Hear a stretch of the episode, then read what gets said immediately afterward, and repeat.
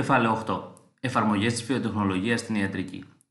Η βιοτεχνολογία έχει συμβάλει αποτελεσματικά σε τρεις βασικούς στόχους της ιατρικής, που είναι η έγκαιρη διάγνωση μιας ασθένειας, η πρόληψη και η αποτελεσματική θεραπεία της.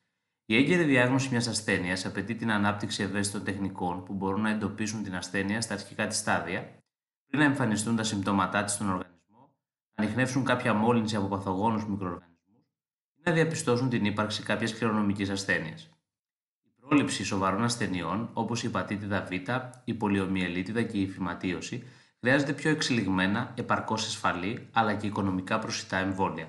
Επίσης, η ανάπτυξη εμβολίων για την πρόληψη ασθενειών όπως το AIDS, η μηνικίτιδα και ο καρκίνος είναι πλέον επιτακτική ανάγκη.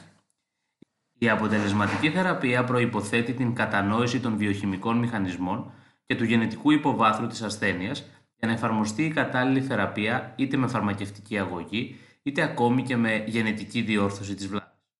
Η βιοτεχνολογία συνεισφέρει ουσιαστικά στους παραπάνω στόχους με την ανάπτυξη της τεχνολογίας του ανασυνδυασμένου DNA, με τη χρήση της τεχνικής PCR καθώς και ανιχνευτών μοριών DNA.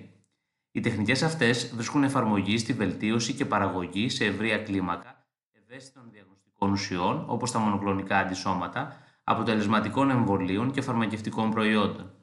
Πρόσφατα, ένας νέος τομέας της βιοτεχνολογίας αναπτύσσεται ταχύτατα, η γονιδιακή θεραπεία, που στηρίζεται στην εφαρμογή της τεχνολογίας του ανασυνδυασμένου DNA στη θεραπεία πολλών σοβαρών γενετικών ασθενειών, όπως η κυστική ίνωση, το σύνδρομο επίκτητη ανοσολογική ανεπάρκειας, AIDS και διάφοροι τύποι καρκίνου.